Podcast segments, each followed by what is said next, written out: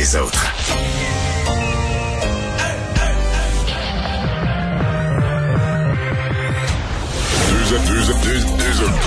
Deux, animateurs cohérents, deux visions différentes. Une seule émission, pas comme les autres. Mario Dumont et Vincent Dessureau.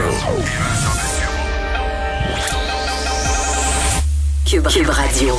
Bonjour tout le monde, bienvenue à l'émission. Bienvenue à Cube Radio, 15h29. Euh, cette belle fin d'après-midi, on va vous résumer euh, la journée. Euh, chez nous et aux États-Unis, on a toujours un peu. Salut Vincent. Salut Mario. Parce que le président Trump aujourd'hui a pris l'avion ce matin pour aller voir son mur, aller voir son œuvre avant de finir son mandat. Le président est sorti de sa tanière parce qu'on le voit, on le voit peu et on l'entend moins depuis qu'il fait Twitter le, suspendu. Mais il partait donc aujourd'hui avec Air Force One pour le Texas pour aller prendre des photos, faire un point de presse devant son mur gigantesque, évidemment qui était sa mais là, il n'a pas il, promesse. Il n'y a pas les 1000 kilomètres de fait là. Ben Mario, il était, il se vantait là sur les 640 kilomètres de ce mur là.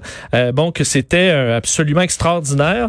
Mais euh, te rappeler, dans termes de nouveaux murs, là, lui doit faire un mur de absolument euh, fantastique. Il y a 20 kilomètres qui ont été ajoutés. Le reste, c'est qu'ils ont là entretenu, là, on l'a, les, endroits qui ont tombé, on l'a réparé. Mais de nouveaux murs, c'est 20 kilomètres et on devait le faire payer par le Mexique. Ben moi, je pensais que le ministre des Finances du Mexique allait être là aujourd'hui. Avec un gros chèque. Qu'il allait passer par-dessus le mur, qu'il allait pitcher le chèque par-dessus le mur, mais, ça s'est pas produit. Mais non. on va rejoindre Paul Larocque.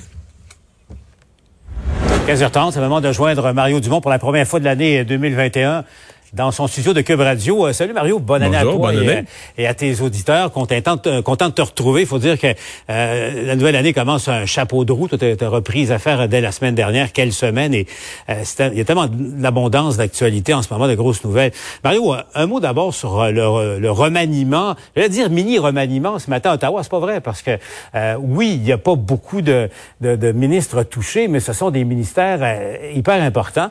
Marc Garneau, donc, qui se retrouve pour ceux qui joignent à nous, qui se retrouve, c'est confirmé aux affaires extérieures.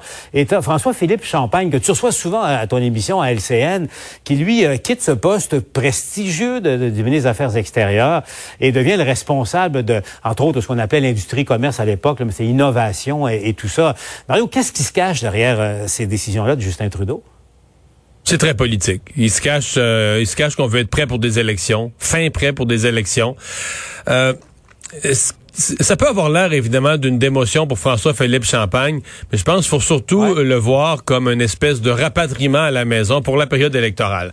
On dira ça a beau être prestigieux, on dira ce qu'on voudra, euh, ministre des Affaires étrangères. Là. Je veux dire, quand tu rencontres euh, ton, ton homologue polonais, tu gagnes pas beaucoup de votes là, à Shawinigan. Tu comprends? C'est c'est, la politique internationale, très importante pour un pays comme le Canada, mais c'est souvent limité en termes d'impact. Et là, on veut revoir. François-Philippe Champagne est considéré comme un des meilleurs vendeurs un des meilleurs politiciens de terrain de l'équipe de M. Trudeau.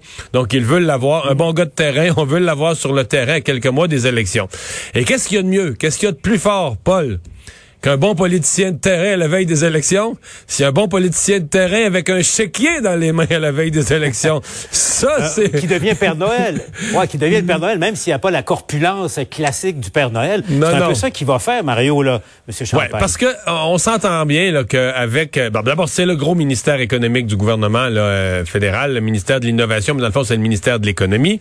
Et que dans l'esprit de la relance, dans le prochain budget, où on va dire, là, on vaccine, on sort progressivement de la COVID, on est en mode relance économique on imagine bien, là, année de relance économique, année électorale, que de l'aide pour des entreprises, les petites et les grosses, là, des grandes annonces avec création d'emplois, autant que des petites des entreprises locales dans tous les comtés où le député est là, etc., etc.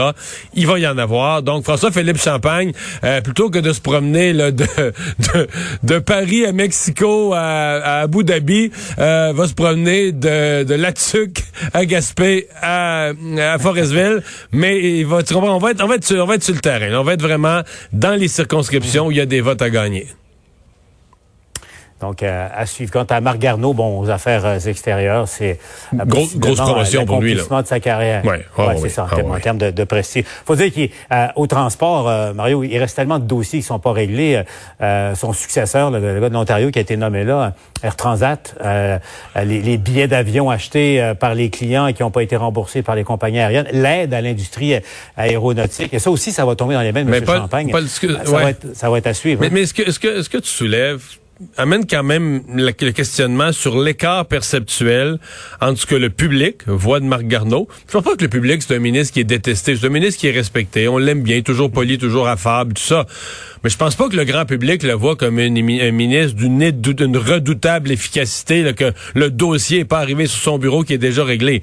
T'sais, souvent, on a eu l'impression qu'il courait en arrière de la parade. Ça a été le cas encore avec les voyageurs, les retours d'avions de, voyage du Sud aux fêtes.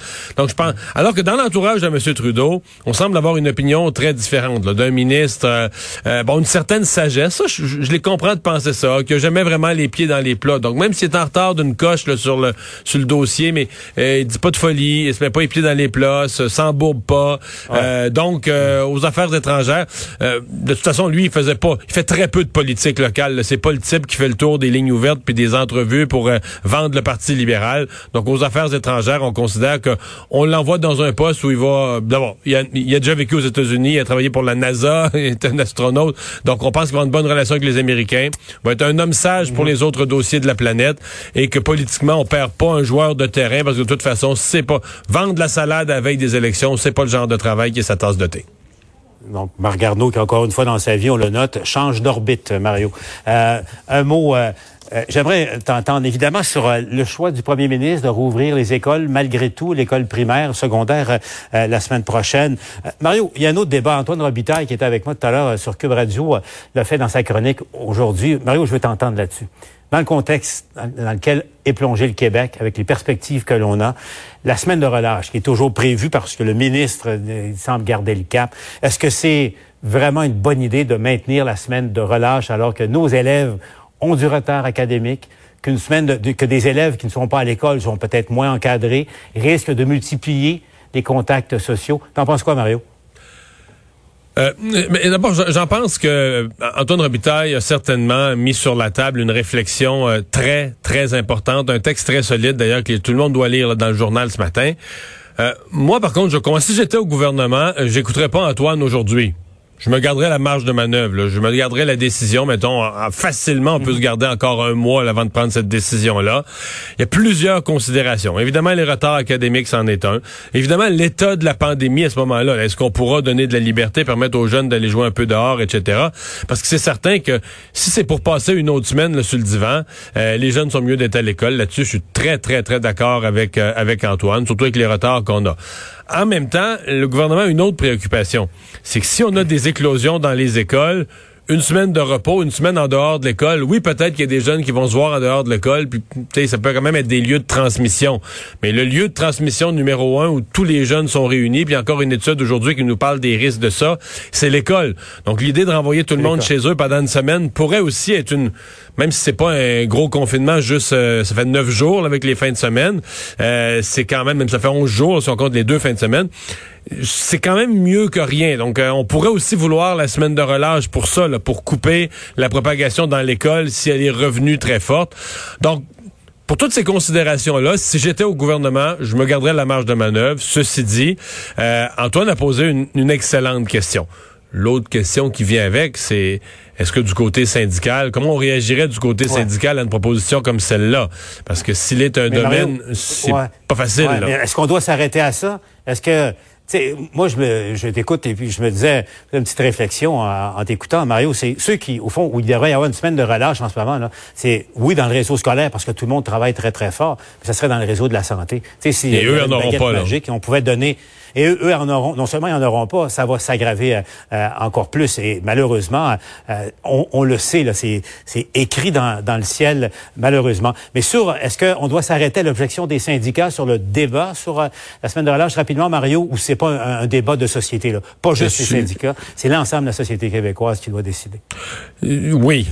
Certainement, mais il y a plusieurs sujets qui concernaient l'ensemble des enfants, l'ensemble de la société québécoise, et où quand même on s'est buté à des, non seulement des fois des refus, mais même à des refus d'en discuter du côté des syndicats de l'éducation. Et euh, bon, euh, le ministre souvent se retrouve lui là coincé entre l'arbre et l'écorce. Donc, euh, espérer que minimalement à cette étape-ci, les syndicats de l'éducation vont montrer de l'ouverture d'esprit. À suivre. Mario, je te laisse retourner à ton émission à Cube Radio. Au revoir. À demain.